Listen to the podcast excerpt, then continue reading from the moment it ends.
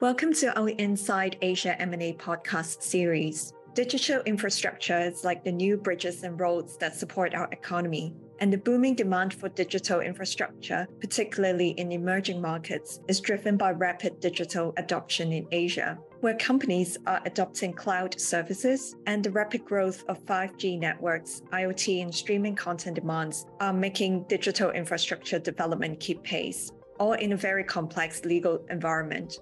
And in 2021, digital infrastructure deals worth 30 billion US dollars were announced just in Southeast Asia. And in 2022, the trend is largely continuing across different digital infrastructure asset classes, including mobile towers, data centers, fibers, satellites, and subsea cables. Today, we will discuss the factors driving M&A deals in digital infrastructure around the Asia Pacific region.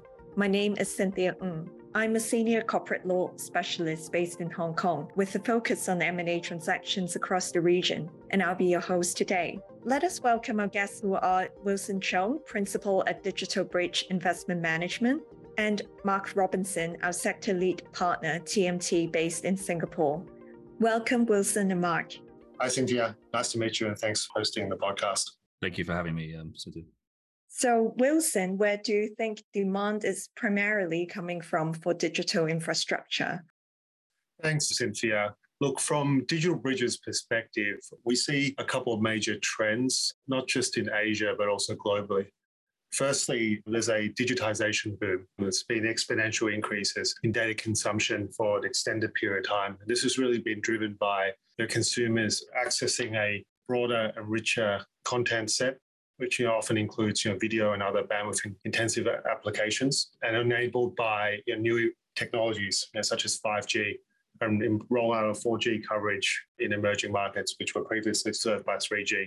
Also, we're seeing fiberization of home broadband infrastructure, which is another form of technology that's you know, facilitating access to more content uh, the other part of the uh, you know equation here is on enterprise IT demand. There's been a outsourcing trend in enterprise IT infrastructure for a long time. We're starting in North America.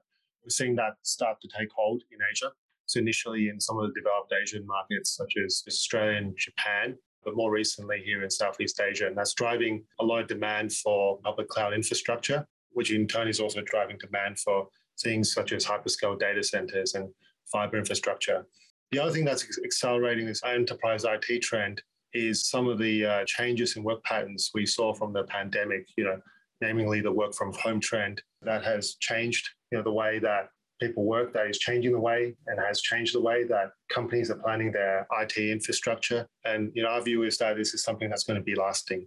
The last thing I'd add is, you know, from looking ahead and what we see in the future, there are a range of you know, upcoming technologies, you know, which may further accelerate the demand for digital infrastructure. You know, things like, you know, artificial intelligence or machine learning, you know, IoT and you know, other forms of machine to machine communications.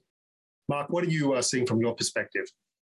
Um, very much similar themes. For me, what we've been seeing is really a confluence of, of things, uh, very noticeably the emergence of big tech and the prominence in digital infrastructure, as well as digital engagement, as you mentioned, on the demand side, but also interestingly, the diversity of digital infrastructure deployment across the region and very much the rise of private capital on the supply side, creating more and more defined asset classes in, in digital infrastructure.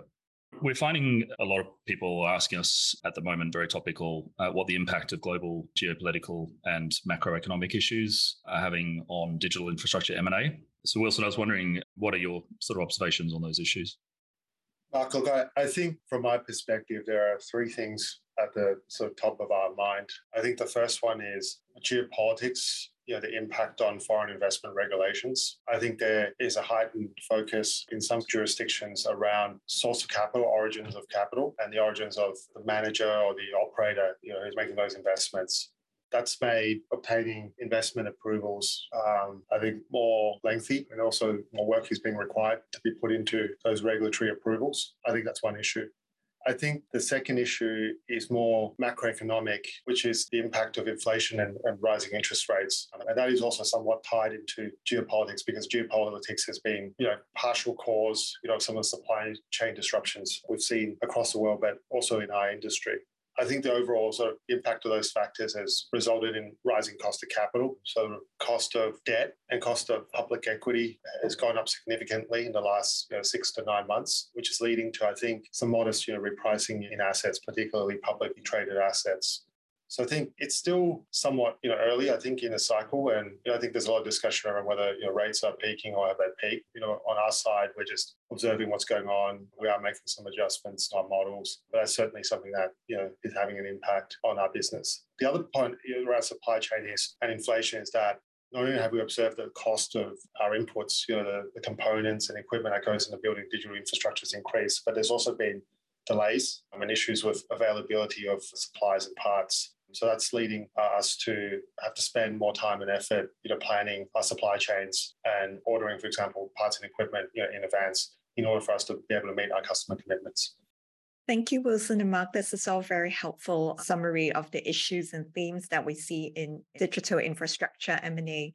So we're just wondering, like from your perspective, what factors do you think are driving the ownership of the asset classes? For example, whether ESG is playing a role in driving digital infrastructure M&A? I think there are a few parts to that question. I think the first part is, you know, what is actually happening in terms of who owns the assets and what do they want to do with those assets. So I think digital infrastructure assets have historically been owned and developed by operators, right? Whether it's uh, wireline operators, wireless operators, or you know, data center operators, or even people who use data centers, such as corporates and technology companies. Over the last you know, 10 to 15 years, there's been a very strong outsourcing trend in terms of infrastructure. I think these companies are realizing that passive infrastructure, such as wireless towers and data centers, are not something that's necessarily core to their business. Um, so there's been a trend to release capital and simplify their internal management by divesting these assets. So that's one part that's led to a model where there's been third party you know, owners of those assets, and those assets are often shared you know, between multiple users. And that's good, by the way. That increases the efficiency of these assets and reduces you know, duplication. So I think that's sort of one big aspect. I think another aspect is the availability of capital for the space. So I think over the last year, five to 10 years, we've observed a very significant increase in interest in investing in digital infrastructure. And you know, I think initially it started as a subsector within the broader infrastructure space. You know, communications infrastructure is what you know, people often refer to. But I think over the last five years, this sector has now evolved into a dedicated vertical in the investment universe. And there's been dedicated you know, digital infrastructure funds, you know, such as uh, our fund, you know, Digital Bridge Partners 2, which have been raised you know, to invest in this space. So I think the availability of capital on the equity side, the availability of debt from lenders, and institutional markets, I think has enabled, you know, the development of an expansion of digital infrastructure and has driven efficiencies in terms of financing, which has ultimately led to you know, lower costs for our customers. I think the last part of it is, and so talking about, you know, moving forward, I think the capital aspect of what I just mentioned, I think will continue to evolve. I think there will be more and more interest in terms of investing in the space. I think we're seeing a lot of interest from long-term, you know, low-cost capital providers such as pensions and sovereigns. I think they'll, they'll continue to deploy more capital in the space. I think as the you know ownership models continue to evolve, where you've got more infrastructure being managed by you know, dedicated operators, specialists, you know, who are raising capital from these long-term investors, I think that will lead to better and improved access to infrastructure, you know, across different geographies, including in emerging markets. Maybe just on the ESG point, Cynthia, I think that very much seems to be increasing and coming to the fore. And we have seen in the region big tech companies actually more or less sort of directly investing into renewables assets in order to meet demand for things like you know data centers, where obviously the energy use is very high. And at the moment, we've got big tech clients that are taking up you know, power purchase agreement arrangements in Singapore for the renewable energy import tender process that the government is running. So I think that kind of mixing, I suppose, of the ownership of some of these asset classes is definitely something that we're sort of starting to see more and more of. Other than that, I would just reiterate really what um, Wilson said about the we mentioned before rise of the private capital, you know, funds and so forth. From my perspective, probably the biggest single driver in digital infrastructure M&A investment over recent years in this region. And that's, as Wilson said, sort of changed the dynamics a bit, you know, the sort of growth capital end through to long-term or more strategic funds and the different types, whether it's core plus infrastructure focused, REITs, pension sovereign funds. You know, it is that provision of the, I think not only the equity capital, but the, you know, bringing with them the strong debt capital leverage and relationships. And it's really helped particularly with the development and market risks. I think in this part of the world that previously were, you know, limiting in terms of the pool of investors and lenders that I think probably had an appetite for digital infrastructure. So that's very much sort of shifted or helped to sort of underline this uh, trend towards separation of these asset classes and different types of sort of ownership behind them. Earlier this year, Herbert Smith Freehills explored the changes and opportunities that COVID-19 has brought on global and Asia tech M&A, and what are the key considerations to look out for when acquiring tech companies. Check out our article in the Global M&A 2022 report located at the relevant publication section on our podcast page. Now back to our discussion with Mark and Wilson. It's a question for Mark and Cynthia. Uh, are there any particular structuring or legal issues that your clients are you know, focused on? Thanks, Wilson. We have certainly seen FDI regulations and data privacy regulations having a role to play in structuring of digital infrastructure M&A transactions.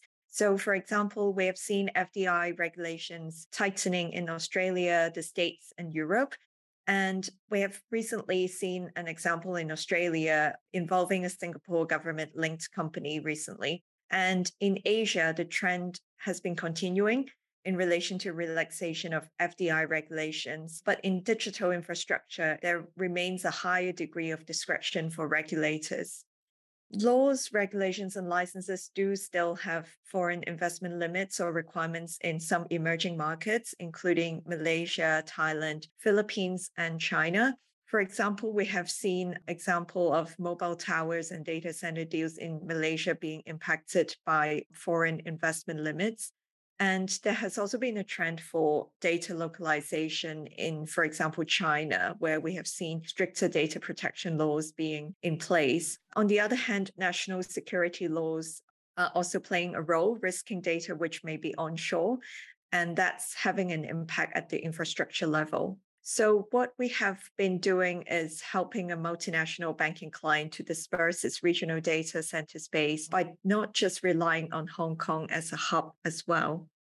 On the data center front, we have seen data privacy regulations playing a major role in the operations of data centers, especially where the data center processes the data as well and not just providing a space to store the data especially after Europe's GDPR came into effect, we see investors paying increasing attention in reviewing policies, procedures of data centers, and also security measures and the contract templates in order to ensure full compliance with GDPR. So, Mark, what other key issues are you experiencing or expecting for digital infrastructure deals across the APAC region? Or what would you say would be the outlook for digital infrastructure M&A for, say, the rest of the year? I think um, in terms of sort of issues, sort of managing the diversity and the complexity of this region for digital infrastructure deals remains challenging whether it involves sort of greater government and regulatory engagement, which we've mentioned some reasons for, or sort of leveraging and trying to de-risk local partnerships where those are used or have to be used. So, um, you know, we've seen very recently in the Philippines some financial challenges faced by the local partner for the new mobile entrant in that market, which I guess sort of highlights, you know, some of the, the challenges around those aspects of, of these sorts of deals the the sort of international law piece as well, those issues around trade, sanctions, very much again featuring sort of more. For example, we've been working recently on a number of trans-Pacific subsea cable systems which bypass the South China Sea, which used to be the sort of chosen route for those sort of geopolitical reasons. Obviously, in Myanmar, in this part of the world, we've seen a number of digital infrastructure investors face challenges brought on by sanctions there, uh, whether those are sort of direct or indirect and some exits or aborted deals in the digital infrastructure space. So trying to manage these risks as much as possible up front is just as ever, but increasingly uh, an absolute imperative. Thanks, Mark. Any other insights from Wilson's perspective? Yeah, look, from our perspective, you know, legal issues aside, I think one of the challenges that you know r- remain for us are, are high valuations in the space. As I mentioned earlier, I mean, this is an attractive sector that's seen a lot of capital enter so, notwithstanding the recent you know, market volatility in public debt and equity markets, uh, valuations in the private space remain very high. And it's also part of the reason why this digital bridge, a lot of our portfolio companies are now choosing to build and develop the greenfield infrastructure rather than M&A. I think the other aspect, particularly for Asia, is just the the lack of high quality assets which are available for, for purchase. It is difficult to source good M&A opportunities. And again, it's another factor that leads us to more of a you know, greenfield strategy, regardless of whether it's in, in data centers or towers. Um, lastly, you know, as the sector expands, we're seeing a lot of activity in emerging markets. So the sector historically revolved around developed Asian markets such as you know, Australia, and Japan, and Korea. But we're seeing a lot of activity these days in Southeast Asia, in India, and other places. So you know, as we enter those markets, just the sort of usual issues around underwriting investments in emerging markets will be at the front of our mind. Things such as you know, currency risk, interest rates, and regulatory you know, frameworks and so forth. I think just in terms of outlook, I'll maybe just quickly add that, you know, despite obvious sort of issues we've discussed and headwinds maybe generally in the market, some locations more than others, certainly we seem to be seeing still a lot of activity in the digital infrastructure space across the APAC region. It hasn't really seemed to soften, or if it has, not by much overall. Data centers seems to remain you know, incredibly busy and active, as with mobile towers, and also mobile and fixed telecoms seems quite active. Markets like Indonesia, Philippines, Malaysia, Wilson, you mentioned India, you know, and Australia still, as well as others. That's where we're seeing what's the focus at the moment. Thanks, Mark and Wilson. Thank you so much for the insightful discussion today. Thanks, Cynthia. Yeah, many thanks, Cynthia. It's great. If you have any questions or comments on this topic, we would love to hear from you. And please be sure to tune in to the next episode of our M&A podcast series, which will focus on deal making in Indonesia. Thank you for listening.